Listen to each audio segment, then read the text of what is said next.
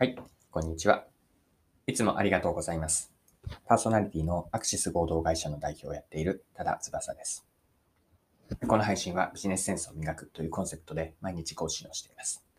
今日は何の話なんですけれども、マーケティングとキャリアについてです。マーケティングのフレームをご紹介して、その応用で新しい職場や働く環境で活躍するためにまどうすればいいかというのを掘り下げて皆さんと一緒に考えていければと思っています。マーケティングからキャリアへの応用になります。それでは最後までぜひお付き合いください。よろしくお願いします。はい、え今日のテーマは2つですね。マーケティングとビジネスキャリアについてです。お話しする構成も大きく2つで、前半ではマーケティングについて、マーケティングの本質的なところは何かと、マーケティングのフレームをご紹介します。で後半はビジネスキャリアへの横展開になります。そのフレームを具体的なシーンとして、えっ、と、部署移動とか、まあ転職後、新しい職場ですぐに活躍する、なるべくすぐにご活躍いただくために、まあどんなやり方、方法、考え方があるのかなというのを掘り下げていきましょう。はい。では、まずは前半ですね。マーケティングについてです。いきなりの質問なんですけれども、皆さんはマーケティングと聞くとどのようなイメージを持っていらっしゃるでしょうか？そもそもマーケティングとは何でしょうか？マーケティングでは様々な方がいろいろな表現をされています。で私の一言があるので、ここではマーケティングのこう、まあ、本質というか、まあ、定義を、えーご紹介させてくださいで。マーケティングとは、顧客から選ばれる理由を作る活動全般です。もう一度繰り返すと、マーケティングとは顧客からま自分たちが選ばれる理由を作る活動全般。これが私はマーケティングと当てはめています。最後に活動全般と言っているように、かなりマーケティングを広く捉えています。で、ここでポイントになるのは選ばれる理由ですね。お客さんが自分たちを何かしらの理由で、何かしらというのは何かこう価値を見出して、選んでくれるんですけれども、その選ばれる理由を、あ選ばれるというのを、うん、こう偶然に頼るのではなくて、意図的に高めていく活動、これをマーケティングと捉えているんです。じゃあもう少しマーケティングについて掘り下げて見ていきたいんですけれども、マーケティングで私がよく、うんマーケティングの仕事を依頼されたときによく使うフレームがあるんですね。それはあの 5W1H ってありますよね。であの6つの項目の中から、主に4つを使ってフレームを、あマーケティングの戦略とか、マーケティングの実行を作っていくための戦略を作ります。で、5W1H からの4つというのは、順番に上から where, who, what, how です。もう一度言うと、where, who, what, how。この4つを埋めていくことによって、マーケティングの戦略を作ったり、まあ、実行プラン、施策を作っていきます。では、今の4つですね。もう少し、じゃあ何をそれぞれ意味しているのかを見ていきましょう。はい。1つ目の where。えこれは市場になります。参入している市場ですね。まあ、自分たちが今どこに参入しているのか、ああるいはこれからどの市場に参入しているのか、まあ、この市場と、うん、別の表現をすれば環境の理解になります。まあ、外部環境ですね。で、次に Who というのはターゲット顧客です。先ほどの市場からつながっているんですけれども、その市場にいるうんと B2C であれば生活者ですし、B2B のビジネスであれば、えー取引先の見込みになる、えーそうえーと可能性のある企業があると思うんですが、その中から自分たちがこう本当に狙いたい顧客像は何か、まあ、ターゲット顧客、これを明確にしていくといいです。で、どういう人たちが顧客になっていくのかとともに、ポイントになるのは顧客課題です。ターゲットとなった顧客が抱えている問題、そのために取り組む課題として今どんなものがあるのか、まあ、顕在化しているものもそうですし、潜在化しているものも含めてです。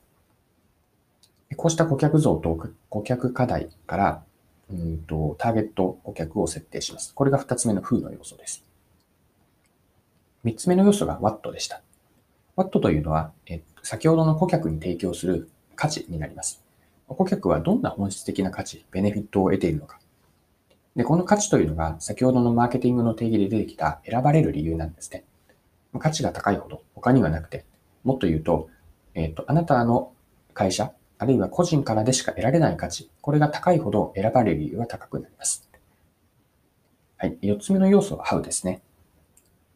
これは How というのは手段で、先ほどの価値提供をする、実現するための価値を提供する、これを実現するための手段、How が How になります。以上のように、どこの市場で誰に対してどんな価値を提供して、まあ、それは具体的にどうやって実現するのか。こうした4つ、where, who, what, how。この4つを埋めていくのがマーケティングのフレームです。はい。では、ここからはですね、後半に入っていくんですが、今のマーケティングのフレームを何かに応用できないかなと思ったときに、ビジネスキャリアがあるなと思っています。で今回の具体的なシーンとしては、新しい職場に変わった時ですね。例えば、えっ、と、違う部署に移動された後、あるいは会社を辞めて転職をして新しい会社で働き始めた時に、今のマーケティングのフレームを使うと、自分がこう何をやるかなというのが見えてくるなと思っています。私自身も、まあ、今振り返ると、まあ、当時はそこまで強く意識していなかったので、まさに当時の自分に伝えたい内容でもあるんですけれども、えー、転職後、あるいは、えっ、と、部署移動の後に、まあ、こういう見方、考え方、先ほどのマーケティングフレームを使うと、状況が整理できたんじゃないかなと思っています。はい。でマーケティングのフレームは 5W11 から Where, Who, What, How の4つでした。で、この Where, Who, What, How を、えっと、ビジネスキャリア、特に新しい環境にすぐ移動した後の状況に当てはめると、Where というのは新しい環境の理解になります。まさに、えっと、移動後の部署だとか、転職後の、え所属された会社です。じゃあ、Who は何かというと、その時のキーパーソンの把握と理解になります。ステークホルダーと言ってもいいと思うんですけれども、自分が働く上で誰と主にこう密に働くかです。まあ、直属の上司や同僚がまさにそうだと思いますし、他部署の方、あるいは取引先の企業、お客さん、様々な人が、企業がいるんですけれども、その中で誰がキーパーソンになるかです。そしてキーパーソンのあの課題感ですかね。具体的にどんな仕事をしていて、何に困っているのか、何を自分に求めているのか、でこうしたことを風の要素からターゲット顧客と見立てて理解していくといいです。はい。三つ目のフレームの要素は WAT でした。WAT はマーケティングのフレームでは、え提供価値でしたよね。で、仕事でも同じなんですよね。先ほどのターゲット顧客と見立てた一緒に働く人、あるいは直接のお客さんがそうなんですけれども、まあ、彼ら彼女らに自分が、あなたご自身が仕事を通してどんな価値を提供するかなんです。まあ、具体的な、例えば、うんと企画書とか報告書を作ったとして、まあ、それ自体はまだ価値になっていないんですよね。あの、厳密に言うと。じゃあ、あなたご自身のアウトプットから相手にとってそれはどんな意味があるのかです。例えば企画書を作ったとして、その企画書は上司に作ったとしますよね。で上司はその企画書を使って、さらに自分の上司、例えば部長とか本部長、役員のような、さらに、えっと、先の人たちに説明するのに、その企画書があれば、すごく、えっと、役に立つ。上司自身もうんと、その企画書が使って、えっと、さらに相手に価値が提供できる。えこうしたことを、えっと、描いておくと、じゃあ自分の価値は何を意味しているのか。これを明確にしていくのが WAT になります。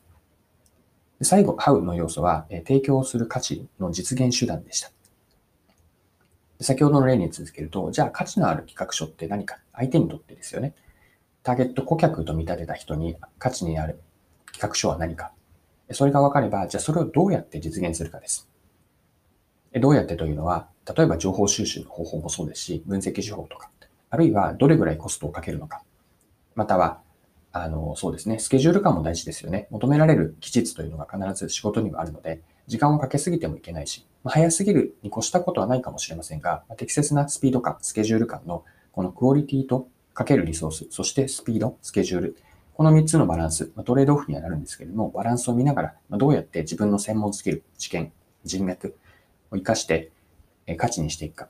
それがターゲット顧客の風で設定した人に価値になっているか。こうしたことから新しい環境を見出したウェアの中で活躍をしていく。これが新しい部署移動とか転職後にやっておく、マーケティングのフレームから何か応用、ヒントになるかなと思った内容です。はい。今回も貴重なお時間を使って最後までお付き合いいただきありがとうございました。この配信はビジネスセンスを磨くというコンセプトで毎日更新をしています。次回もぜひ聞いてみてください。また、フォロー、チャンネル登録をしていただけると新しい配信を見逃すことがなくなります。まだの方はぜひぜひフォロー、チャンネル登録をよろしくお願いします。